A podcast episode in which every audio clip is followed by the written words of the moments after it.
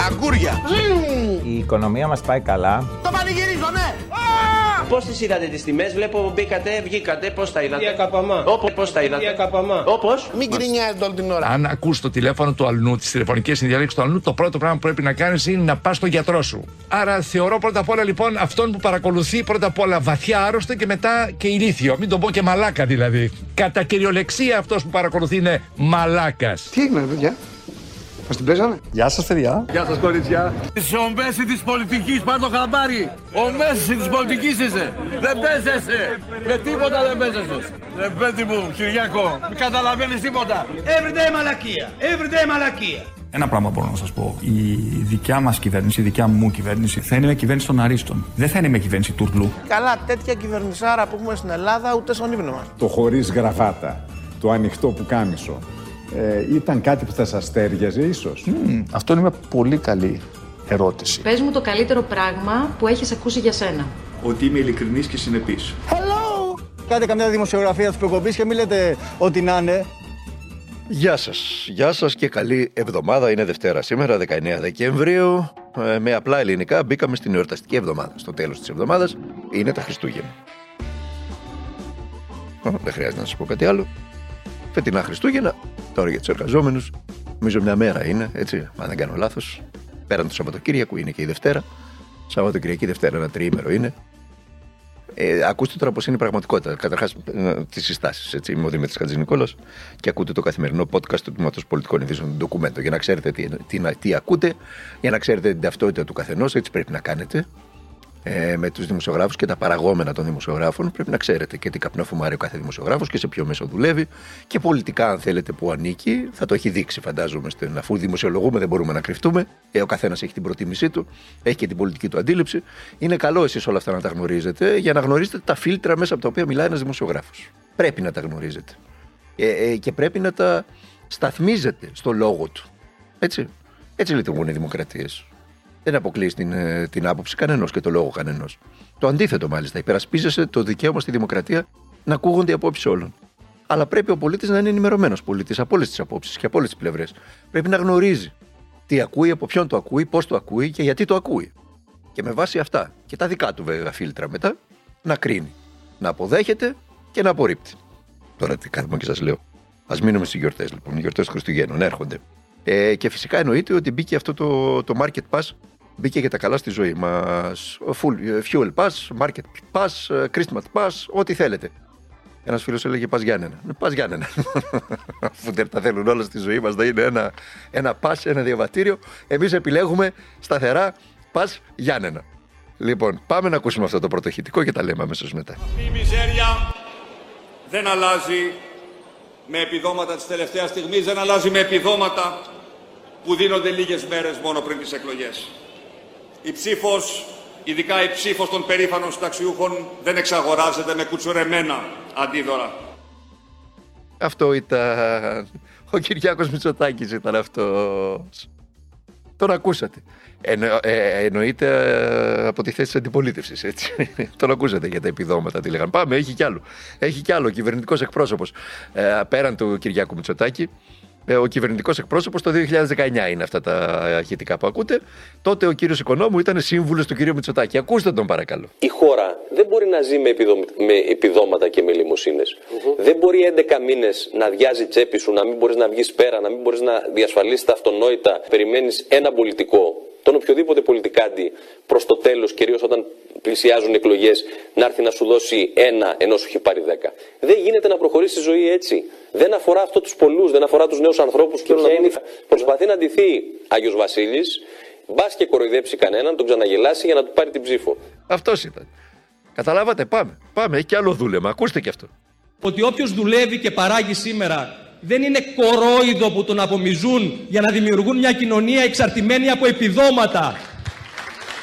Γιατί αυτό δεν είναι μόνο οικονομικά αναποτελεσματικό, είναι και βαθιά ανήθικο. Αυτό ήταν. Αυτά λέγανε οι άνθρωποι όταν ήταν στην αντιπολίτευση που παρίσταναν τους άριστους. Αυτά λέγανε για τα επιδόματα τότε. Τώρα που έρχονται εκλογές, γύρισαν στις χειρότερες παραδόσεις του έθνους. Στη δεκαετία του 50 γίνανε μαυρογιαλούροι κανονικοί. Με χάντρες για το πόπολο. Μίζες για τους ίδιους και υπερκέρδη, φτερωτά κέρδη για τους σημερινούς ολιγάρχες. Τους σημερινούς ονάσιδες. Δεν έχει αλλάξει τίποτα. Απλά στη θέση του Νιάρχου και του Ωνάση μπήκαν οι σημερινοί ολιγάρχες. Έτσι. Ο Βαρδινογιάννης, ο Μητυλινέος, ο, ο Αλαφούζος, ο... Όλοι, όλοι. Δεν, τώρα μην μη, μη, μη θα αρχίσετε θα μου λέτε γιατί δεν είπες αυτό και γιατί δεν είπες εκείνο. Ε, δεν μπορείς κάθε φορά να λέμε τα ίδια. Τα ξέρετε, τα έχουμε πει 100.000 φορές. Η οικονομική ελίτ της χώρας. Η οικονομική ελίτ της χώρας με την οποία έχουμε πει χιλιάδες εκατομμύρια φορές. Δεν, δεν είμαστε θερομάβαινε. Αυτός είναι ο καπιταλισμός, έτσι λειτουργεί. Επιχειρηματίες είναι, κέρδη θα βγάζουν, αλλά εδώ το έχουν ξεπεράσει. Το έχουν ξεπεράσει. Εδώ θέλουν να ανεβοκατεβάζουν και κυβερνήσεις οι άνθρωποι αυτοί. Καταλαβαίνετε ποιο είναι το πρόβλημα στην Ελλάδα. Δεν είναι το πρόβλημα η οικονομική ελίτ. Η οικονομική ελίτ υπάρχει παντού, σε όλο τον πλανήτη. Το πρόβλημα είναι ότι η οικονομική ελίτ στην Ελλάδα, όπως και η πολιτική ελίτ, όπως και όλες στην Ελλάδα, έχουμε υπερβεί τα εσκαμμένα. Δεν λειτουργεί τίποτα. Δεν υπάρχει αυτή η κόκκινη γραμμή που υπάρχει σε όλα τα, τα, τα, τα δυτικά δημοκρατικά κράτη. Δεν υπάρχει τίποτα εδώ. Ο νόμος του ισχύρου μόνο, τίποτα άλλο. Όλα, ε, όλα τα έχει αλώσει και τα έχει πλακώσει η, η φοβέρα η κακιά. Κομματικοποίησης στη δικαιοσύνη, κομματικοποίησης στις ανεξάρτητες αρχές, κομματικοποίηση παντού. Όλοι διορίζονται από την κεντρική κυβέρνηση. Η κεντρική κυβέρνηση διορίζεται από τα τηλεοπτικά κανάλια και από την οικονομική ελίτ που έχει τα κανάλια και όλοι ε, ε, έσονται σε σάρκα μία. Ένα σύστημα είναι. Ένα σύστημα είναι.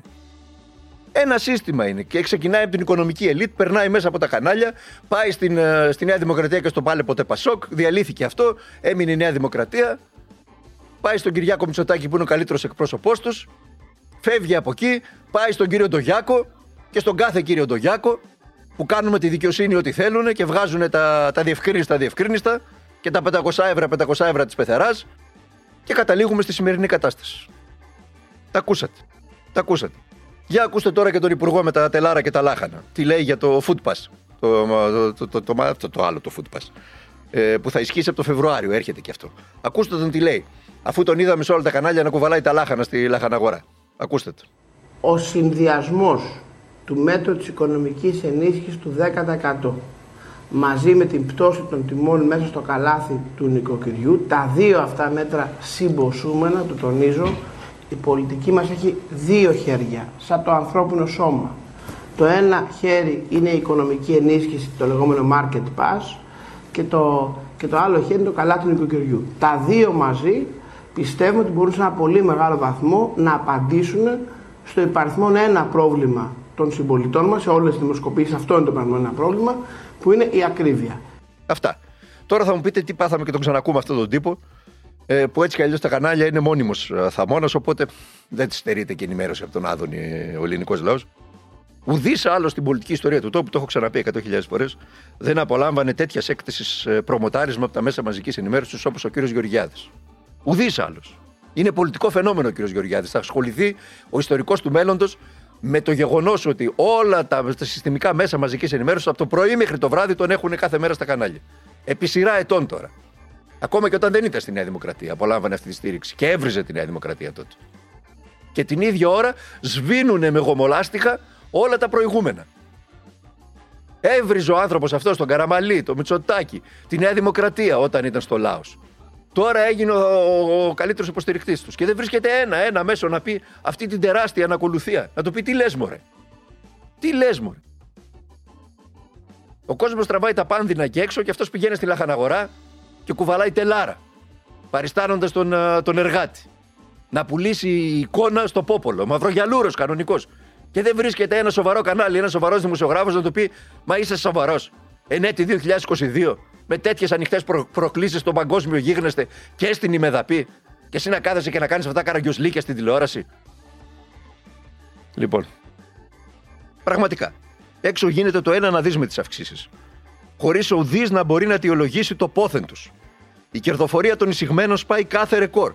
Τα, τη διαφήμιζε την κερδοφορία των εισηγμένων ο κ. Γεωργιάδης. Τη διευκρίνιζε. Και αυτό είναι μια εξήγηση. Για όποιον τη δέχεται βέβαια την εξήγηση αυτή. Και ο αδιευκρίνιστος έχει βγάλει φόρα το καλάθι του. Και σε ανθρώπους που ζουν με 1000 ευρώ μηνιαίως, καλή περίπτωση είναι αυτή εδώ που φτάσαμε, έτσι. Γιατί υπάρχουν εκατομμύρια άλλοι που ζουν με λιγότερα. Τους λέει θα πάρετε 52 ευρώ το μήνα, ξοδέψτε 500 στα ψώνια. Ρε είστε στα καλά σας. Ο μέσος μισθός στη χώρα είναι 1000 ευρώ. Υπάρχει ένας όρος κόσμος που αμείβεται με 700 και 800 ευρώ. Και θα του δώσετε 52 ευρώ μπαχτσίση αν ξοδέψει 500 στα σούπερ μάρκετ. Πώς θα ξοδέψει 500. Και θα του μείνουν 300 να κάνει τι. Να πληρώσει φως, νερά, τηλέφωνα, βενζίνες, πετρέλαια, φυσικό αέριο. Ποιος τα λέει αυτά, εκείνοι που όπως ακούσαμε πιο πριν έλεγαν πρώτων εκλογών από τη θέση της αντιπολίτευσης ότι η μιζέρια που ζούμε δεν αλλάζει με επιδόματα και κουτσουρωμένα αντίδωρα, αλλά με ανάπτυξη και πολλές καλά αμοιβόμενες θέσεις εργασίας. Αυτά λέγανε οι μαυρογιαλούροι. Άρα, ε, τώρα που θυμήθηκα και τα λάχανα, καιρός φέρνει τα λάχανα, καιρός τα παραπούλια. Θέλετε την αλήθεια; Θέλετε να ακούσετε την αλήθεια; Από το στόμα ενός επιχειρηματία. Ούτε, ούτε τον ξέρω, ούτε με ενδιαφέρει ποιος είναι. Τον έβγαλε το Sky. Απλά τον άκουσα και μέσα στον κινησμό του επιχειρηματίας είπε την αλήθεια. Ακούστε τον κι εσείς. Πώς το βλέπεις αυτό το θέμα με το full pass που ξεκινάει έτσι από το Φλεβάρι μέχρι 6 μήνες; Θα περπατήσει; Σίγουρα θα περπατήσει, σίγουρα θα βοηθήσει. Γιατί από τον προηγούμενο Φλεβάρι όλες τις αυξήσεις έχουμε απορροφήσει οι επιχειρήσεις. Τώρα θα μας βοηθήσει αυτό ώστε να μπορέσουμε να περάσουμε κι εμείς κάποιες αυξήσεις. Γιατί έρχονται κι άλλες. Δεν είναι μόνο αυτές που έχουν έρθει, έρχονται κι άλλες. Ακριβένουν κι άλλα τα προϊόντα. Αυτό ήταν. Να περάσουμε. Βεβαίως και θα είναι, λέει το, το, το, Μιλάμε τώρα για το food pass, έτσι. Βεβαίως και θα είναι μια λύση, λέει. Για να μπορέσουμε να περάσουμε κι εμείς κάποιες αυξήσεις. Έτσι είπε. Όπα, Όπα, αφού είπε ότι έχουμε απορροφήσει όλες τις αυξήσεις. Αυτός ήταν ιδιοκτήτης σούπερ μάρκετ. Και είπε, είδε το Sky και σου λέει: Να ξεφύγω τώρα. Τα πω. Ότι είναι να πω, να τα πω.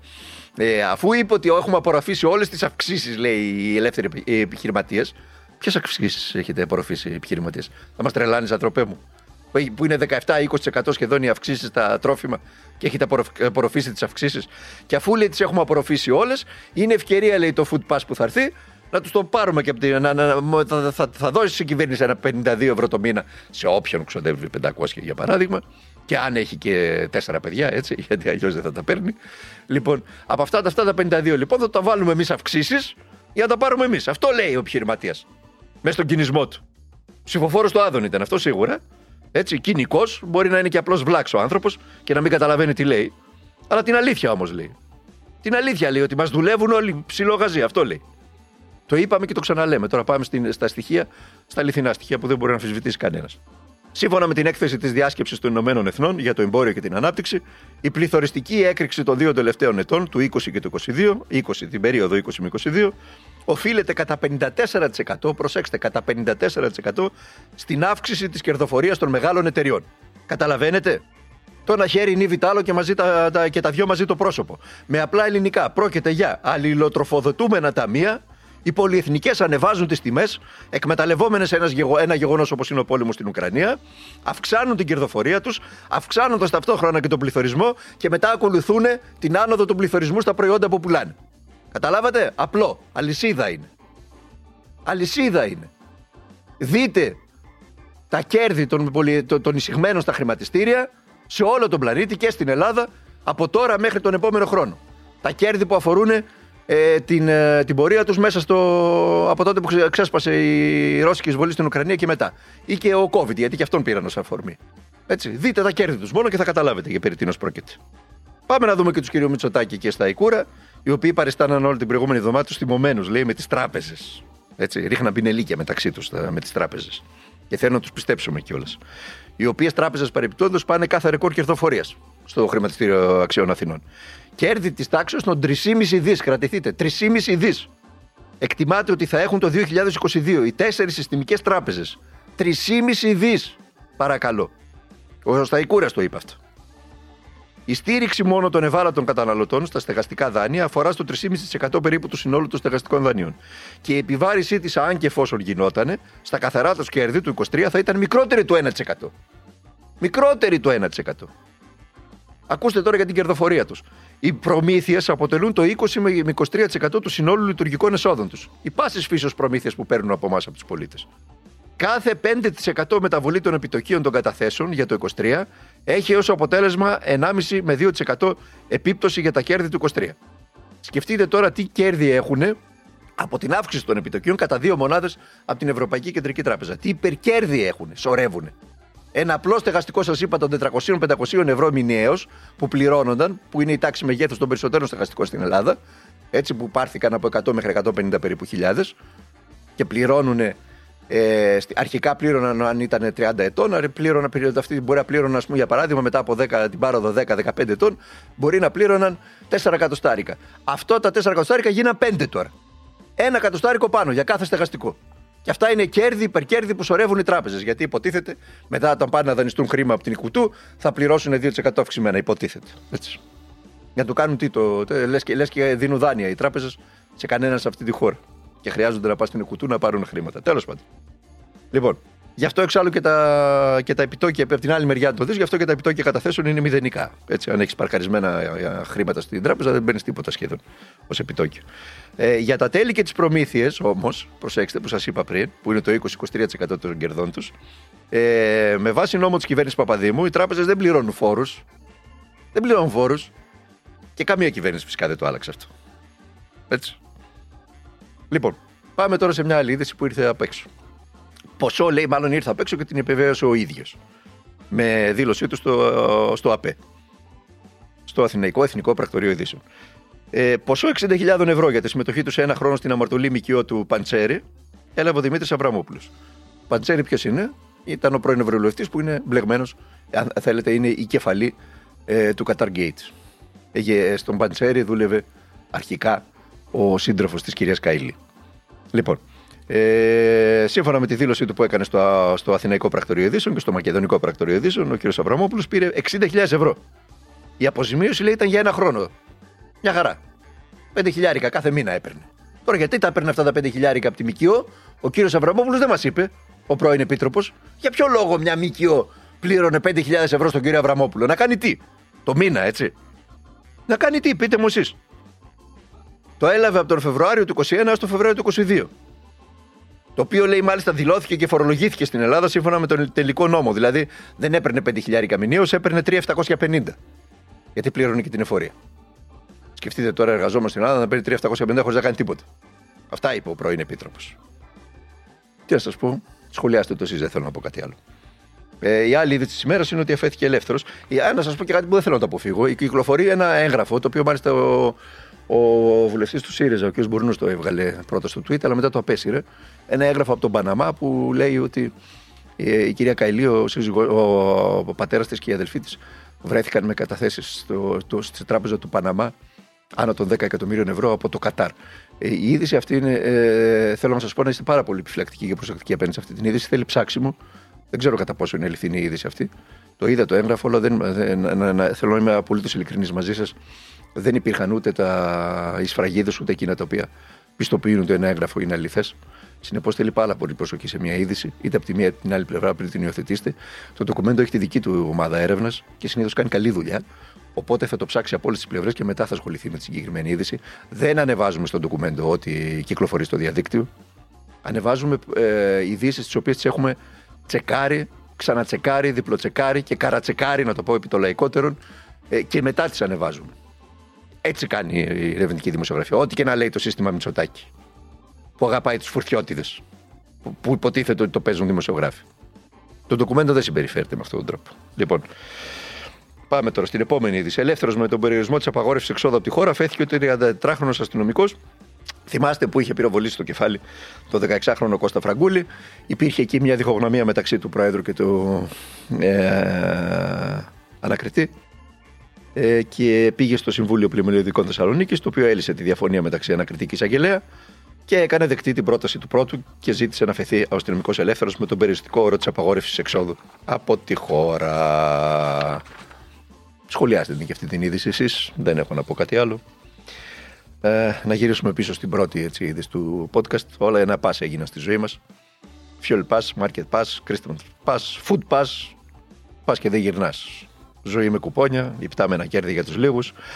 Ζωή με δόσεις, ζωή στη βιτρίνα, να χαζεύεις τα καλούδια του καπιταλισμού. Μια ζωή χαμένη για ένα κολοαυτοκίνητο. Ε; Ένα double dot και πάει λέγοντας. Να σας πω κάτι. Έτσι, μια που το συζητάμε τώρα έτσι. Δεν, δεν, δεν είμαι και σε θέση να δίνω συμβουλές γιατί. Ε, ε, Καταρχάς ο Δή αλάνθαστο και ό,τι καταφέραμε στη ζωή μας τέλος πάντων ο καθένας. Το, το μόνο το οποίο είμαστε σε θέση να κάνουμε είναι να, να συζητάμε και να αλλάζουμε απόψεις και να ε, παίρνουμε δάνεια από τους άλλους αυτά που θεωρούμε εμείς σωστά. Λοιπόν, επιλέξτε ουσιαστικές σχέσεις με τους ανθρώπους. Ένα φιλί, ένα χάδι, δύο φίλους, ένα τεταβερνάκι. Μιλήστε με ειλικρίνεια, αγαπήστε με πάθος, ερωτευτείτε με τη ζωή. Ε, γιατί αναπνέουμε απλά και μόνο. Γιατί δεν λιώνουμε σαν ένα κύβο ζάχαρης μέσα στην πρώτη βροχή. Αφήστε τους άλλους να σας επιλέξουν γιατί σας γουστάρουν. Όχι για τη δουλειά σας, όχι για τα χρήματά σας, όχι για το στάτους σας, όχι για τα αυτοκίνητά σας ε, και τα λοιπά παρόμοια. Η ζωή εκεί είναι εκεί έξω. Μην αφήνεστε να σας πάει εκείνη όπου θέλει, μα την πάτε εσείς εκεί που θέλετε. Όπου λέει η καρδούλα σας.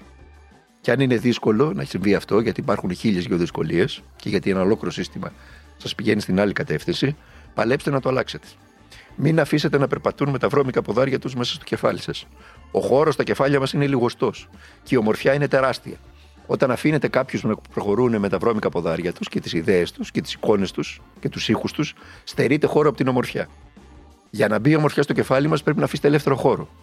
Άμα δεσμεύετε το σκληρό δίσκο του κεφαλιού σας με χίλιες δυο ανοησίες, δεν θα υπάρχει χώρος για να μπει η ομορφιά.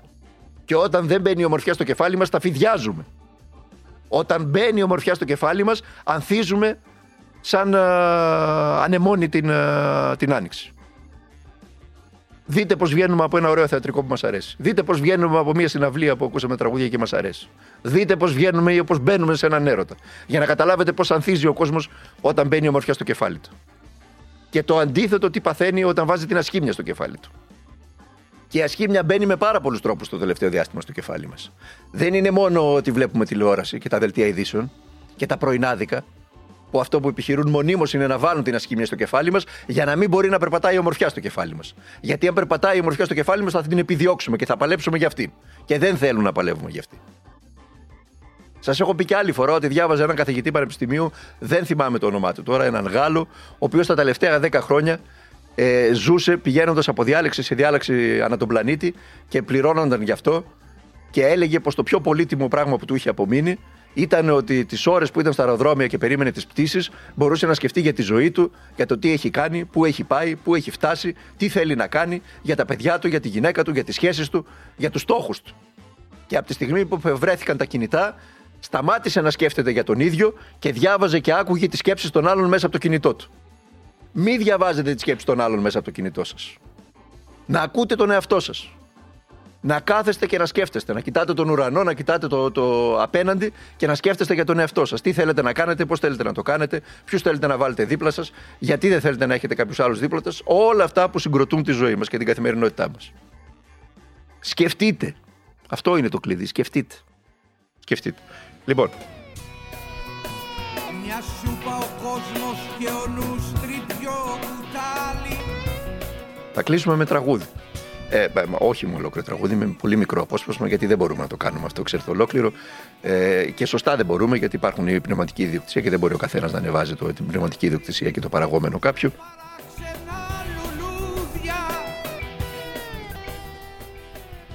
Ε, ενώ χωρίς να πληρώνει. Αλλά μέχρι τις γιορτές θα βάζουμε ένα πολύ μικρό, κάποια δευτερόλεπτα, ένα μικρό άκουσμα και μετά εσείς μπορείτε να πάτε στο YouTube αν θέλετε και να το ακούσετε ολόκληρο. Ευχής έργο είναι αυτό.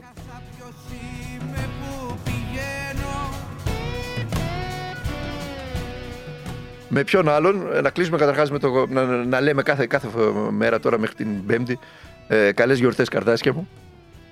Ε, να πάμε με το θάνο μας. Που σίγουρα μας ακούει από εκεί ψηλά. Και με τον εκμαυλιστικό, δεν έχω κάτι άλλο να πω για αυτόν τον άνθρωπο. Στίχο του Άλκη Αλκαίου.